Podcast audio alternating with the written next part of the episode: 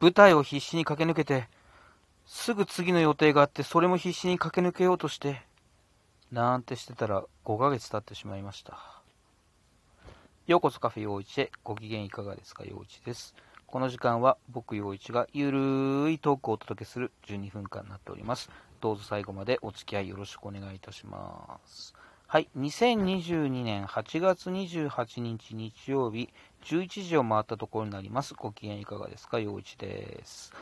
本当にお久しぶりでございます。えっ、ー、と、前回の更新がですね、3月の中旬だったみたいです。はい。えー、もう8月の下旬になってしまいましたね。5ヶ月以上更新してなかったんだなということでびっくりですが、えっ、ー、と、5月の末に、えっ、と、うさぎ団さんの公演がありました。え3月末ぐらいからですね、え非常に、え濃密な稽古が、えー、続きまして、えー、5月の本番が終わるまでですね、必死にそっちを駆け抜けてたという感じでおりました。まあ、えっ、と、うさぎ団さんの公演ね、えっ、と、5本の作品のオムニバス、えになっててですね、あの1本しか出ない方とかも、えいたんですけど、僕よ、欲張ってですね、あの、3本出たいですって、え言ってしまって、ったら、えっ、ー、と、おのおのね、あの、全然タイプの違う作品役で、えっ、ー、と、3つやらせていただいたので、本当にそういう経験も初めてでしたので、えー、もう、必死で駆け抜けた2ヶ月間だったっていう感じですね。えなんかね、あの劇場に行かない日があったりするの寂しいなとか思って、3本出たいですって、あの言ってですね、えーと、稽古始まってから自分がマルチタスクが苦手な人間だって忘れてたなということに気づいてですね、えー、なかなかハードな、えー、2ヶ月間でしたけど、その分、すごく充実した楽しい2ヶ月だったなという感じでですね、えー、もう本当にあっという間に駆け抜けた2ヶ月間でしたね。で、えっ、と、うさぎ団さんの公演が終わって、もう翌々日にはですね、アクアモードプランニングさんの方の、えー、っと、稽古に参加するというですね、非常にハードな、えー、日程でございました。うんと、僕、去年の終わりぐらいに、えー、っと、来年はもうちょっとたくさんステージに立てたらいいなと思いますみたいなことをですね、ポロッと言ったんですけど、なんかそれが今年は現実になってる感じでですね、えっ、と、ありがたいことに、えー、舞台の予定がこう割と続いてる感じでですね、えー、言霊ってあるのかなっていうのをですね、うん、感じるなという感じで、えー、まあ今年は、えー、ポツポツ、え、機会をいただいてる感じでですね、あもうやりたいことを口に、なんかね、え、なんか、男は黙ってなんとかなんとかとかね、あのなんか、淡々と準備して淡々と進めるのがかっこいいみたいな考え方もありますけども、あやりたいことをとりあえず口に出してみるっていうのも大事なんじゃないのかなっていうのはですね、えー、今年のこの自分のスケジュールを鑑みて、あ去年の終わりぐらいにぼそっと来年もうちょっとやりたいなって言ったのってきっとなんかそれがうん今年につながってるような気がするなぁなんて思いますのでですね、えー、なんかやってみたいことをうん口に出してみるとか文章にしてみるっていうのも大事なんじゃないのかななんていうふうに思ったりしております。で、えー、そんな感じでですね、えっと、5月末に、えー、うさぎ団さんが終わって、えっと、AMP さんの予定が、えー、7月の2、3だったんですよね。で、なんで、もう本当に5月末に公演終わって、すぐ次の公演の、えー、稽古っていう感じでですね、あの、まあ、すぐ次を駆け抜ける準備に入ったっていう感じだったんですね。で、えー、実はこのアクアモードプランニングさんの公演が、えっ、ー、と、まあ、新型コロナウイルスの、えー関係でですね、えー、7月に公演が打てなくなりまして、えー、12月にあの延期になりました。え、っと、なんとこのですね、12月の日程が12月23から25というですね、あの年末の超クリスマスシーズンに、えー、うさぎ亭さんの方で開催になりました。えっ、ー、と、12月23日ね、あの、初日は私の、えー、誕生日になりますのでですね、あの、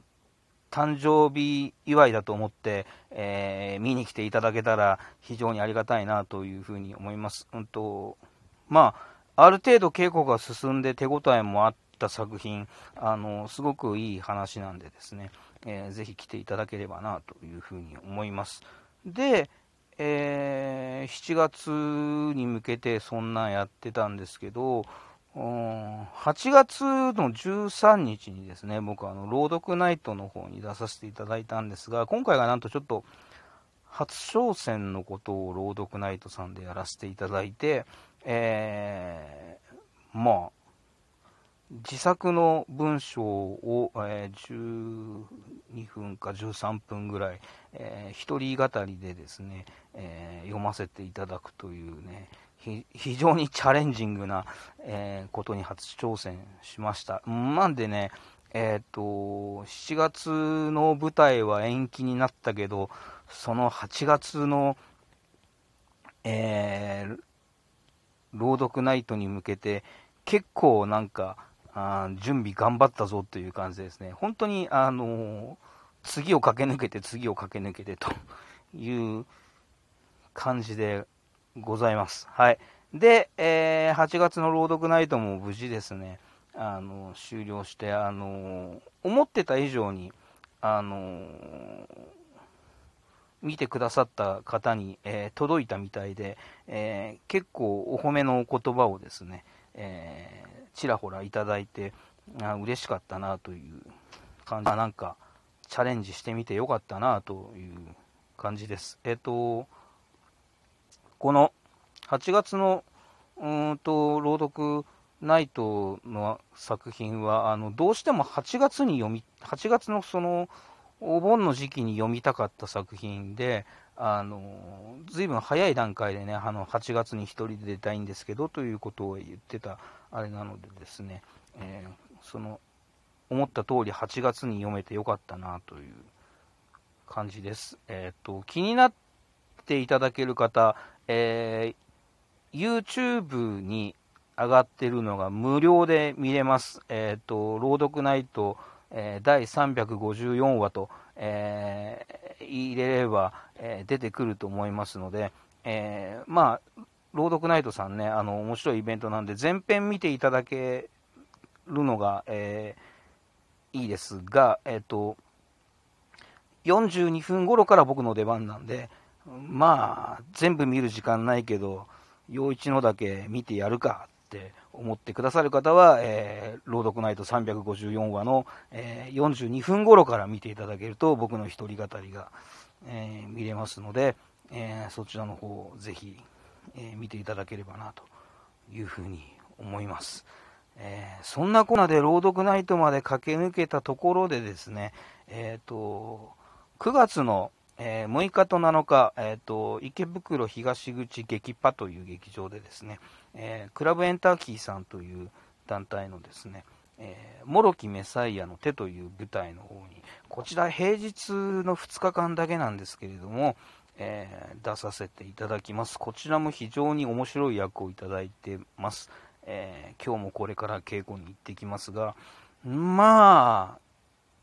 いい作品になりますよ、こちらも。はい。えー、チケットの方がですね、一旦完売になったんですが、えー、会場の方をなんかいろいろ工夫して増席したということでですね、えー、見れますので、えー、わずかにありますので、え興味ある方ですね、あのご予約いただければと思います。えっ、と、こちらの作品が池袋演劇祭の、えー、参加作品になってます。えっと、僕、池袋演劇祭の参加作品に、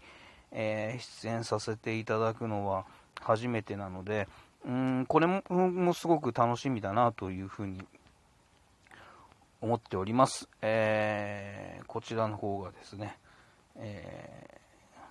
9月の6日、えと7日ですね、えになります。え